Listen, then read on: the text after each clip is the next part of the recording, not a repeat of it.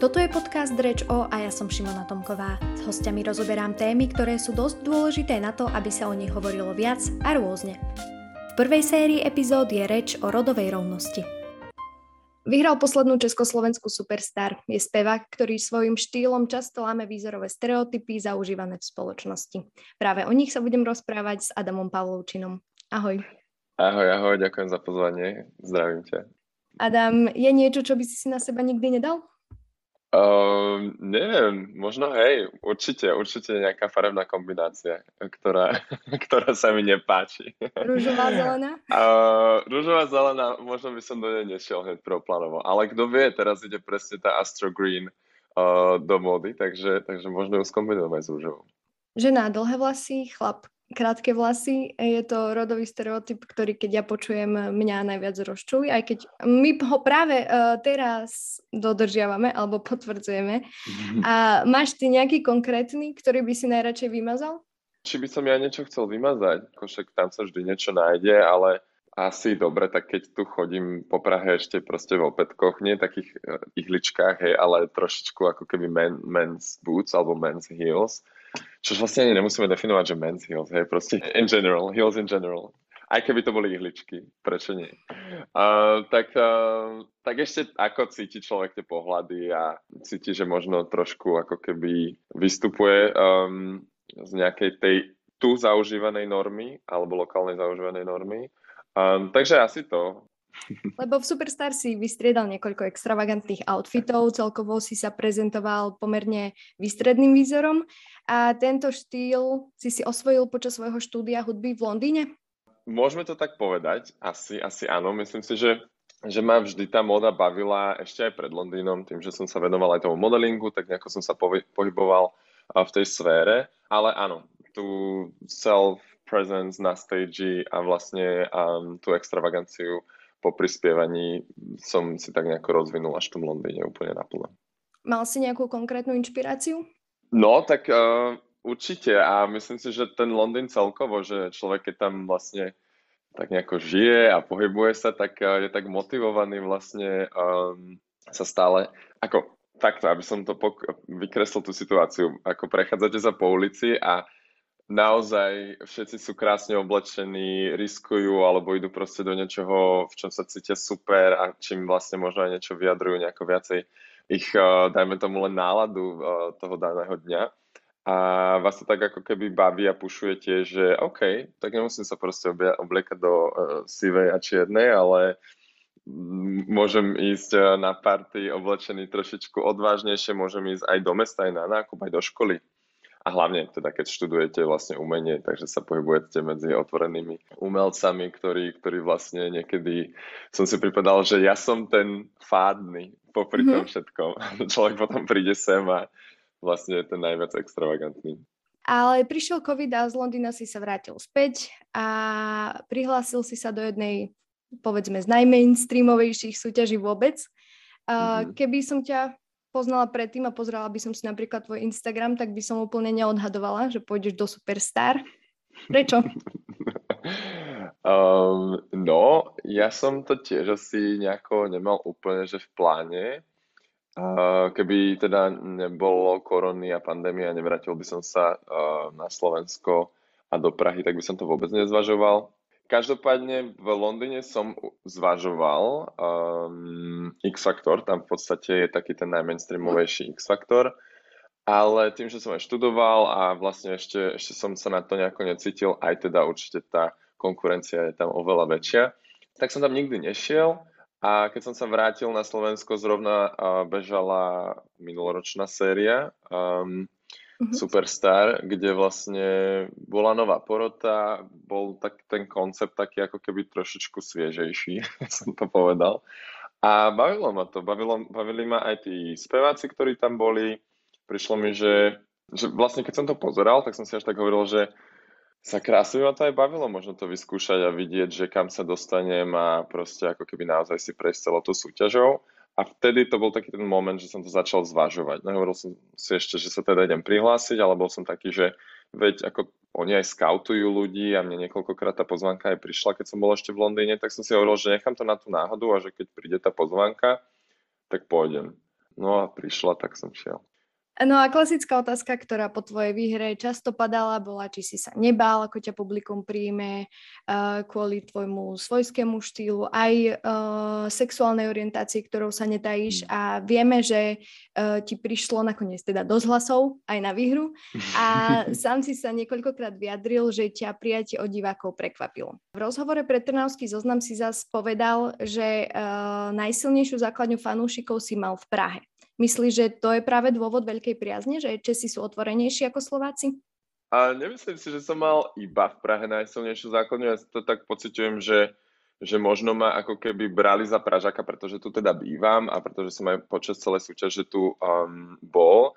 Ale ja si myslím, že tá podpora asi bola rovnaká, a že sa tak nejako zjednotili v tom tí ľudia. Práve, že naopak uh, tam vtedy bola tá otázka, že či môže vôbec znova vyhrať Slovák dvakrát po sebe, že sa to väčšinou tak nejako strieda Čech, Slovak, Čech, Slovak. Mm, a teda ukázalo sa, že môže. A tam som videl práve to zjednotenie, že ani Čechom možno nevedelo, že to je opäť Slovák a Slováci samozrejme teda verím, že ma tiež podporili a myslel som si, že vyhrám. Nie, nie kvalitám možno, ale bol som určite sám skeptický, nevedel som, kde, ako, ako ďaleko možno práve tá popkultúra alebo tá popová scéna je aj v Československu. A chcel som si naozaj zobrať so sebou to, čo som robil aj v Londýne, zostať úplne rovnaký a skúsiť to mm, pretransformovať práve tu na Československu. V podstate áno, prekvapilo ma to, ale veľmi milo ma to prekvapilo, že, že som dostal toľko hlasov, takú obrovskú podporu a strašne to vážim, strašne sa z toho dodnes teším a, a myslím si, že to takto práve spoločne môžeme presne niekam posunúť tú popkultúru aj Československu. A stretol si sa napriek tomu aj s nejakými konkrétnymi uh, negatívnymi názormi? Ja som čakal, že proste nebudem sa páčiť 100% ľuďom, není to prirodzené, vždy to tak je, že nejaká skupina ľudí s vami nesympatizuje, nesúhlasí, to je úplne normálne, takže na to som ja bol pripravený a musím povedať, že ten, tá skupina ľudí, ktorá možno nesympatizovala alebo možno niekde dávala nejaký negatívny feedback, bola veľmi malá. Ja som ako keby, čo som strašne rád, hej, um, ale vlastne keď aj boli nejaké komentáre, samozrejme, že človek nestíha všetko registrovať, ale niekedy niečo uh, si prečíta, tak um, najmä teda na tých sociálnych sieťach na Instagrame, keďže, keďže uh, ten používam najviac, bolo prevažná väčšina pozitívneho feedbacku, pozitívnych odoziev. Čiže ľudia prekvapili pozitívne. A čo organizátori, lebo tým samozrejme prirodzene ide o sledovanosť a snažia sa asi nejak predpokladať cieľovú skupinu a uh, tak mm-hmm. aj mhm. celý priebeh nastaviť. Um, ty si sa už od úplného začiatku, už nejakých predcastingov, castingov prezentoval štýlom, ktorý tie vlastní a organizátori súhlasili? Nikto ma neobmedzoval, nebolo to nejako, že by mi teraz niekto diktoval, že toto je príliš veľa, toto je príliš málo, vôbec nie. Človek samozrejme nevidí úplne do tej produkcie a za tie kamery, a, takže, takže môže len tak nejako vnímať tú situáciu. A určite to bolo prekvapením aj pre tú produkciu alebo pre niektorých možno ľudí, a, ktorí na formáte pracujú dlhšie alebo dlhodobo, že to bolo možno trošičku viac, ako boli zvyknutí, ale nikto mi nič nezakazoval. Nebolo to, nebolo to tak, že by teraz som musel niekoho presvedčať o tom alebo bojovať s niekým. To vôbec nie. Ja si myslím, že mm, sa to celé tak nechalo vyvinúť a sami ako keby sledovali, či to má úspech, nemá úspech. A keďže to teda asi malo úspech, tak nemali ani dôvod do toho nejako zasahovať príliš tomu smerovala aj ďalšia moja otázka, že či si mal teda voľnú ruku, čo si mal a možno do akej miery uh, nakoniec vznikali tvoje outfity, uh-huh. celkový vizuál, že či si mal nejakých kostymérov, ktorí už teda povedali toto áno a toto už nie. No nielen voľnú ruku v týchto kostýmoch, ale dokonca ten tým, ktorý, ktorý sa vlastne ešte snažil to posunúť ďalej. Takže, takže um, najmä teda po tom prvom finálovom večeri, kedy sme videli, že, alebo pocitili, že to teda fungovalo. Um, keď si zhodil tak, kabát. keď som zhodil kabát, uh, tak, uh, tak vlastne tam bolo takéto nadšenie aj z tej strany tých uh, kostýmerov a stylistov, že poďme teda to priniesť ešte ďalej a každé kolo ďalej. A vlastne už tento tretie kolo, kedy bol James Bay, kedy boli vlastne takéto brnenie šatové, um, tak už vtedy sme boli presne v takom štádiu, že no dobré, ale že taká čo sa dá na finále, keď už teraz sme tu. A že ak teda postúpim do finále, takže budeme to fakt musieť nejako rozlusknúť, že čo sa tam dá. A nakoniec sa to spravilo tak svadobne, že už v tom poslednom kole si viac elegantný, ale zároveň je tam nejaký switch uh, a bol to teda ten trošku luxusnejší switch do Diora rovno. Um, ale, ale áno, že, že nás to potom vlastne bavilo tým, že sme videli, že tá odozva je pozitívna, že to funguje, tak hovorím, nielen ja som mal tú voľnú ruku, ale celý ten uh, kreatívny tým za tými kostýmami. A bola to vždy nejaká taká spolupráca, že niekto niečo navrhol, napríklad konkrétne pri tom brnení, tak to celé navrhol vlastne Filip Banek, že sa tie šaty podstate prestrihnú, spravia sa rozparky na boku, ušijú sa vlastne high-waisted jeans um, a to sa mi strašne páčilo a tam som v podstate ja doplňal iba to, um, ten klobúk, že teda by to chcelo nejaký ešte proste doplnok a pôvodne mali uh, tie třásne cez oči, to sa neschválilo kvôli kamerám, um, a kvôli svetlám a všetkým, pretože by to nefungovalo, tak uh, sme tam vymysleli, že teda pôjdu na ten klobúk. A, a v podstate to tak nejako zvy, vznikalo, tak není tam veľa toho času, človek sa musí naučiť niekedy už teda tri songy za ten týždeň a do toho riešiť všetky tie medailonky, všetky tie natáčania a ešte ten kostým, takže určite aj bez toho týmu by to vôbec nebolo tam, kde to bolo. Nemal si obavy, že ťa ľudia začnú vnímať ako toho extravagantného, nejako toho so skvelým hlasom? Ja som ako keby sa snažil nemať ani také myšlienky. Aj keď teda možno to, presne, čo si teraz vyslovila, prichádzal tento názor, možno aj od mojich blízkych a, a podobne. Ale ja som si hovoril presne, že ja nechcem teraz robiť kompromisy v tom a hlavne Tiež som neprišiel s ničím ako keby prelomovo novým. My sme t- práve táto extravagancia v tej popkultúre je stále. Um, hovorím, sami sme vyrastali presne na tých umelcoch, ktorí, aj už len Madonna, veď ako keby halo. Uh, všetci, všetci majú tú prezentáciu na stage extravagantnejšiu, pretože je to súčasťou toho performancu, súčasťou tej persony. Vôbec sa mi to nevylúčovalo, že teraz by malo ísť jedno na úkor druhého. Áno, ako hovoríš, že my aj vnímame tých extravagantných umelcov zo zahraničia, až keď to príde ako keby k nám, asi nám sa to zrazu zdá nejakým spôsobom proste netradičné, zatiaľ pre niektorých. A, lebo aj režisér Superstar Pepe Majský povedal pre denník N, že pred 15 rokmi by si ťa uh, s tvojou extravaganciou súťaži nevedel predstaviť. V ktorej mhm. superstar by si podľa teba už mal šancu? Napríklad pre tebou Barbara Piešová, Tereza Mašková, Ema Drobná a podobne, ak si tento mhm. vývoj mm-hmm. spoločnosti premietneme na ja si, myslím, ja si myslím, že až v tejto, že, že to bolo, naozaj to vnímam ako skvelé načasovanie všetkých elementov, ktoré sa udiali. A možno ten minuloročný, tak ako zase ten rozdiel tam veľký nebol, ale mám pocit, že, že teraz to bolo to správne načasovanie. A asi súhlasím s pánom režisérom, že tiež si neviem predstaviť, že by toto ešte v našej spoločnosti možno takto zafungovalo 10-15 rokov dozadu. Čiže spoločnosť sa nejakým spôsobom mení a ako keby aj ona rozhoduje, komu dovolí vyhrať a myslíš, že to funguje aj naopak, že napríklad tvoja výhra zase môže pomôcť istej časti spoločnosti um, sa stať viac rešpektujúcou? Čo si myslím je to, že teraz môže táto moja výhra presne otvoriť bránu väčšej odvahe celkovo, um, či už v televízii alebo v obdobných formátoch, kedy si myslím, že ľudia uh, sa nebudú báť prísť uh, do súťaže a presne viac riskovať alebo viac ísť cez tú hranicu a posúvať to ešte, ešte ďalej a ďalej.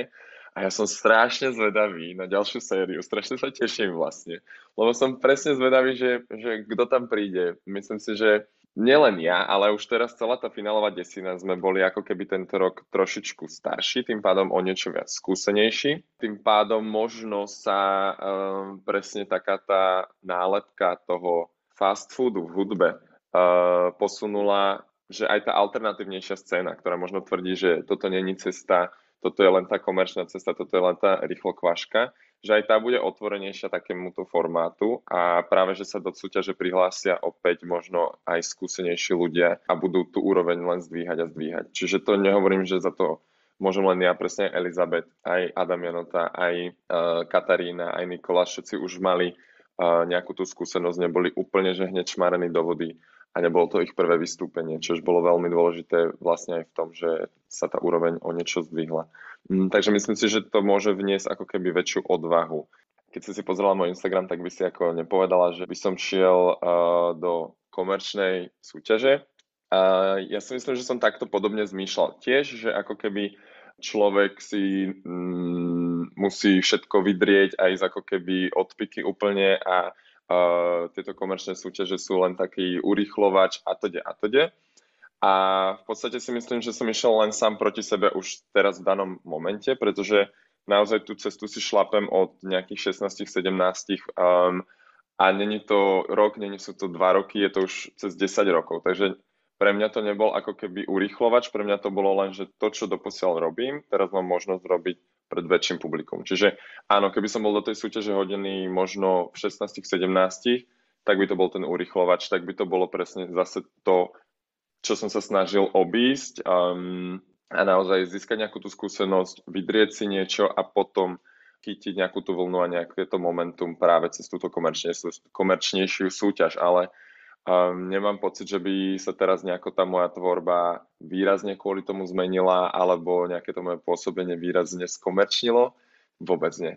Mm-hmm. Uh, možno je to aj dobou, možno je to aj vlastne tým, že sa niekam tá popová hudba posúva, tak ako vidíme Billie Eilish ultra alternatívny album je dnes komerčný. Možno je to aj, aj vývojom celej tej uh, pop, popovej scény a popovej hudby. Vnímaš na československej scéne aj ďalších umelcov, ktorí sa z tzv. alternatívy dostávajú do mainstreamu? Strašne ťažko sa mi ako keby, alebo myslím si, že nie už možno iba mne definuje presne táto hranica, že, že kde už je tá alternatívna scéna a kde už je tá komerčná scéna že ako si vravela podľa Instagramu, ja som mal byť tá alternatívna, teraz už som zadefinovaná komerčná, pritom nemám ja pocit, že by som veľa toho zmenil. Uh, takže myslím si, že tam už tá hranica sa ako keby tak uh, stále stenšuje a stenšuje, ale, ale uh, je to určite Eva Farná Katarzia Fulcrum uh, a Nedix. Títo ľudia mi prídu, že týchto ľudí počúvam samozrejme, títo ľudia mi prídu, že viac experimentujú, viac ako keby to niekam posúvajú a presne neboja sa prichádzať s rôznymi konceptami. Katarzíne koncerty sú úplne úžasné, vlastne presne prináša tú performance, ktorá človeka úplne pohltí a odchádza naozaj s obrovským zážitkom z koncertu. Není to len takéto vyslovene karaoke, že niekto príde, odspieva a ide domov. Áno, ten spev je obrovská zložka, ale keď máte celé, celú tú performance, celú tú show, celý ten zážitok, tak to viete posunúť úplne niekam inám. A dúfam, že na nikoho nezabúdam. No určite na niekoho zabúdam. ale, a potom sa im ospravedlním, keď mi povedia, že som ich nespomenul. Ale zatiaľ takto, no. Či myslíš, že to je, že sa vôbec uh, bavíme o týchto veciach, že hovoríme, že sa pomaly tá naša tunajšia spoločnosť mení, ale vlastne aj tak je to relatívne pomalé oproti niektorým zahraničným krajinám. Prečo sme trošku pozadu? No, na to neviem, či ti vôbec viem odpovedať. Asi by som na to odpovedal tak, že som vôbec rád, že sa to aspoň niekam hýbe. Za to, že v tých médiách, aj československých, dnes môžu vidieť aj tie menšiny nejakých tých svojich role models. Nemusí, nemusím to byť len ja, už naozaj v tých médiách dneska vidíme viacero tých osobností, ktoré ľuďom pomáhajú a teda pomáhajú možno aj tým menšinám alebo ľuďom, ktorí sa možno cítia sami a podobne a myslia si, že sú um, jediní a podobne. Um, ja som napríklad asi nemal ešte nejakého role, model, nejakého role modela, uh, ani neviem, ako to preložiť do slovenčiny, uh, idola, s ktorým by som bol úplne že stotožnený v tých československých médiách, keď som bol menší alebo som vyrastal. A asi mi naozaj prichádzali iba z toho zahraničia a dnes už e, máme Netflix, e, tá naša generácia si myslím, že možno aj čo sa týka nejakých coming outov alebo nejakej tej seba prezentácie, že sú slobodnejší oveľa skôr. sám k tomu prispievaš nielen tvorbou, ale zapájaš sa aj napríklad do reklamných kampaní, ktoré prezentujú podobné názory ako absolút o rôznych podobách lásky. Uh, sú aj ďalšie spôsoby, ktorými sa snažíš pretlačiť rešpekt medzi svoje publikum a možno nielen svoje? Ja si myslím, že momentálne mám ako veľkú zodpovednosť tým, že som získal nejakú teda tú platformu, nejaké to publikum, takže ako vravíš, za čo sa teraz ja postavím, čo vôbec len poviem v tomto rozhovore, beriem s, veľkou, s veľkým rešpektom a s veľkou zodpovednosťou. Takže už len si myslím, že presne rôzne rozhovory, to, že človek o veciach rozpráva, že sa rozpráva o tých veciach práve v médiách, a nemusí to byť len v rámci kampane, ale celkovo vedie určitý dialog, tak tí ľudia si to nájdu. Kto chce, tak ten si to nájde. A tam si myslím, že vie momentálne pomôcť najviac a samozrejme potom cez, cez nejakú tú tvorbu a cez tú hudbu a možno vlastné vizuály a podobné veci. Hovorí, že vo svojom pripravovanom albume budú piesne na pomedzi komerčná a alternatívy, čiže taká kombinácia, ktorá dnes už teda pomaly funguje. Myslíš teda nakoniec, že je dobré, že sa tieto sféry prepájajú? Ja si myslím, že to je úžasné. Práve, práve vzniká viac možností, práve sa otvára brána viacerým umelcom a nedrží sa ten rybníček iba uzatvorený a malý. A, takže to si myslím, že je super a tým pádom vznikajú aj nové inšpirácie, nové... Um, a to je myslím, že nielen v hudbe, ale aj v inom umení, presne aj v tanci, aj v malbe a podobne, že, že um, sa to tak nejako premiela, premieňa a posúva a vždy je niečo to popové alebo to najúspešnejšie iné v podstate. Aj keď sa to tak nejako okolo toho točí presne ako hovoríš, budem ten album smerovať aj teda už sa smeruje, už sa tvorí tak, že nebude to veľký skok od toho, čo ľudia odo mňa mohli počuť v súťaži. Tie piesne, ktoré zazneli alebo ktoré som spieval, som si vyberal uh, sám, takže mm, mi boli srdcu blízke v niečom, tým pádom myslím, že to bude veľmi podobné alebo na podobnú strunu. Adam, tak dodatočne gratulujem k výhre a držím palce v ďalšej tvorbe. O výzorových stereotypoch som sa rozprávala s Adamom Pavlovčinom. Ďakujem. Ďakujem veľmi pekne, krásny deň ešte.